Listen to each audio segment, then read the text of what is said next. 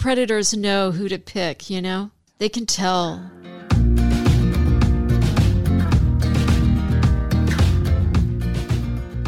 Welcome to Connections with Rich and Bobbi. Hi, this is Rich, Rich Homeris. And I'm Bobbi, Bobbi Hamlin.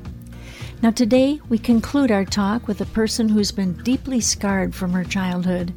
She was sexually abused by not only her father and brother, but as we'll hear, in one of the most unlikely of places where we take our children.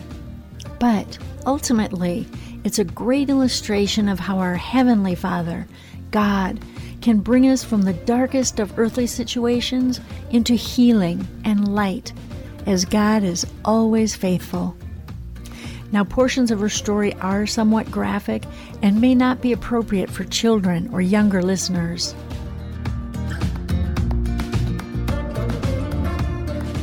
My young mind, I remember going through the church and seeing these wooden plaques of Jesus, uh, you know, on the cross. And that's when I was like four or five, and I was like, oh, I understand Jesus because I'm trying to be good just like he was trying to be good and you know i didn't understand the whole picture right. and yet he was being like tortured and so i really felt like i got him unfortunately my brother and sister were in a you know the junior high group so my brother was eight years older he had just gotten his license so he could drive us mm. to the church's junior high program and off we go and we're standing in the foyer they say, can my sister just join this, you know, kindergarten or first grade group? I don't know how exact how old I was exactly. And a guy came forward and said, "Sure, I will take her there." He took me by the hand, but he didn't take me there initially. He took me to this little chapel, sat me in the first pew. There might have been like five pews. Proceeded to molest me. And that just put a wall between me and Christ after that. It was just oh. gone. Now, what about your uh, your brother and your sister that uh, went with you uh, to that service? Did you share any of this with them, or oh, did you no, just keep it no, to yourself? No, I mean predators know who to pick. You know. And you were used to being quiet about it. I was used sharing. to being. They know. They can tell. A, a person can tell a similar spirit. You know. Sure and you enter this safe haven, what you thought was a safe haven, a church, and to uh, worship the Jesus that you uh, loved so much, and yet this predator is right there waiting at the door to really keep you away and to uh, just really take advantage of you. Yeah. So, how did the Lord come back into your life? That happened. I was six or seven. I think I would just didn't want to go back to church. My mom just figured, okay, you know, we'll let her lead the way. But I had friends and I'd go spend the night and we'd go to church, right? And I remember like kind of feeling uncomfortable, but it was starting to ease on me a little bit. I had friends who were part of Young Life and I'd go away on weekends and I loved that. I was away from my dad. Um, it was positive. I always held true that Christians were positive. And we might just insert here that Young Life is a, an organization that uh, teaches young people, a lot of high school age, about the Lord. Right. Mm-hmm. Yeah. And so I had those positive experiences. So I had two years of college and I was expected to have my third year. I mean, my school was having issues with the fact that I wasn't doing so well, you know? Yes. And everyone just thought, oh, I was so capable, but I just couldn't I just couldn't do it anymore. And what was happening really was my pain was coming up and I just couldn't keep swallowing it and pushing it down. Healing, I want to say, takes a long time. Yes. I became my own detective towards myself, like a really good sleuth. I had to figure things out, you know. Um, I also recognized that wanting to leave mid college really was about me not wanting to feel pain. By traveling and getting away from my home life, I wasn't seeing the things that reminded me of, of the abuse that was wanting to become present.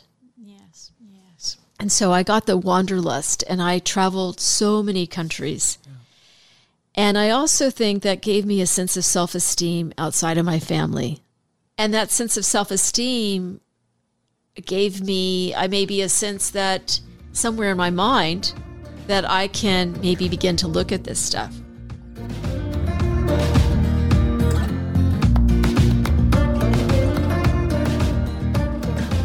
Traveling became our guest's escape mechanism on her road to recovery. But the scars of her traumatic wounds take a long, long time to heal. But it's so thrilling to hear how our Heavenly Father knows us intimately and is faithful to provide just what we need through the healing process. We'll return to our talk with our guest in just a moment. Now, because of the nature of our talk about her abuse as a child, she's asked us not to mention her name, but do stay with us. She has so much to share. You're listening to Connections with Rich and Bobbi, and we'd love to connect with you. Just go to our website at Connections with Rich and Bobbi, all one word, and Bobbi is spelt with an I, dot com. That's Connections with Rich and Bobby dot com. There, all of our podcasts are posted, along with all of our contact information. Also, we're now posting our programs on YouTube. Just go to our YouTube channel, Connections with Rich and Bobbi, and watch us there on YouTube. Now, let's return to our visit with our guest as she talks about her relationships as a wife and as a mother. You know, when we came here to your uh, home, you were showing us uh, pictures of your daughters. So I want to ask you about uh, your relationships as a wife and as a mother. How was it uh, dealing with uh, some of the pain and the anguish that you went through? And now you have these lovely daughters that are in your house. So, how was that in being able to um, deal with these relationships and uh, trying to guard them and prevent them from heading down the path that you went down? Yeah. Um, well, I think I made may have had some triumphs and disasters at the same time. Triumph was, you know, at this point, I I didn't get married till I was 33. Before I was 30, I recognized that I had been abused, and I just went for it for like three years. Do you mean by that that you really faced it? And- I, yeah, I faced it, and of course, it's a lifetime. To you know, it's, Yes. I'm I'm on year thirty. You know, I'm 58, and I started I think at 28 and 29. I'm almost at year 30. It's taken a long time, but in any case, um, I dealt with it for three years, and then I ended my therapy with three sessions of EMDR, and I cannot speak highly enough about EMDR as a way to bring up some past issues into the present and also journal writing. I began starts and spurts of journal writing, but it wasn't until more lately that I did that. And then also my Lectio Divina, coming to God every morning. I've been doing that for three years now.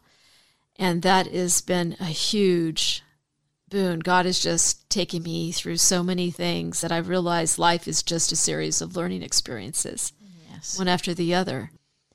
To answer your question, Rich, sorry I'm going off a little bit. I um, had these three years under my belt and I thought I was good to go. I understood why I had the fear of intimacy, and, you know, I was upfront with my new husband. We got married in seven weeks. It was just Wow. this love affair and um, wonderful guy, uh, younger than me. I probably couldn't have handled someone older than me, given my abuse at the time. Now I think I could, but at the time, still, still new. So we had two great years. Then we began to have kids. When they got to those same ages as me, that was hard. It it evoked some of my own experiences. Like I, you know, they're so innocent, right? And So wonderful. I went back into therapy. I was having difficulties with my ex because I took that pain that was meant for my father and that anger and I put it on him. Unfortunately, mm. That must be typical. I'm I know it? it is. I'm I'm sure it is. And at year 15, I did leave Bob. In this relationship, Bob had built his own wall because he loved and adored me so much. And here I was never quite happy with him, you know, always had some resentment. And I said, Hey, I had this epiphany. I have been giving you my anger and I'm so sorry. And I tried to be like, I tried to mend, but it, it was too late. Yes. I still love this man and I feel like I, I ruined that marriage. Um, but you know, who can say we all bring things? You know, we have two great kids. We are friends today, Bob and I. We talk. And what so, about your daughters? Do they uh, know the uh, experiences that you've had to go through? Of course, they don't want to hear those experiences. It's too painful. They know that happened, and that's when I say disaster. I try and say something, but that just like a, uh, they couldn't they couldn't deal with that. You know? Yeah. No, most of us, and probably even a lot of listeners, don't know how to deal with that because it's um, maybe a world we haven't had experience with but some of the statistics about how often it happened are just mind boggling. Yeah. Really. Like we have here that um, every nine minutes, a child has this experience, is abused. And one in four women and one in six men have been sexually abused before the age of 18. That's amazing. And I think it's so important to learn about these things. Maybe you don't want or need to go into depth, but to know that it happens so that you can um, be supportive, be understanding of people who have been through it and and understand them better. You know, especially in relationships if we have close relationships. So I think it's um, really good that your children know that you had this because maybe they can understand some of the things that you go through. You know, but but it's too painful to hear the details most probably because they love you and they don't want to think about that pain. But it's so neat. It sounds like you have come so far. You have experienced so much, so much pain, and it seemingly affects everything. I just guess if I was to say anything to anyone who might be coming along this journey, it's just it takes time. Value yourself, trust yourself. All of this is inside of you. God, Jesus intends us to love others as we love ourselves. There lies the command to love ourselves. You are worth the time and commitment. It is rewarding beyond belief. It will give you life. It will make you awake. And as you call out to God, He will answer you. It is quite a journey. And sooner you start it, the happier you will become.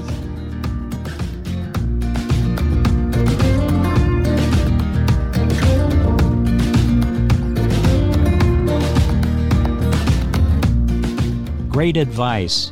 And yes, she found the solution to where to find help by crying out to God. As we're promised in Matthew 11, verse 28 Come unto me, Jesus, all you who are weary and burdened, and I will give you rest. Oh, such a wonderful promise of God's. And we thank our guest for sharing her story of her traumatic experiences in her childhood and her growth and recovery as an adult to continue her life with a clear and hopeful outlook, trusting God for her comfort and help. Also, we hope that by hearing her story, it would be a help and encouragement to anyone who has or who you know has experienced some of these trials that our guest has gone through, or some other type of traumatic experience. Be sure to invite them to listen or to watch it on YouTube. You're listening to Connections with Rich and Bobbi and we'd love to have you subscribe to our podcast on this platform or any of the others like iTunes, Google Play, or Spotify. Also, if you've missed a program, or would like to hear this current one again, or to invite others to listen, and a little reminder we're now posting our programs on YouTube. So just go to our YouTube channel, Connections with Rich and Bobbi, and watch it there. That's Connections with Rich and Bobbi on YouTube. This is Connections, connecting with one another, as Romans 1 verse 12 says, that we may be mutually encouraged by each other's faith, both yours and mine. So thank you for listening, and remember, tell others and spread the word God's Word. And don't forget to join us next time on Connections with Rich and Bobbi.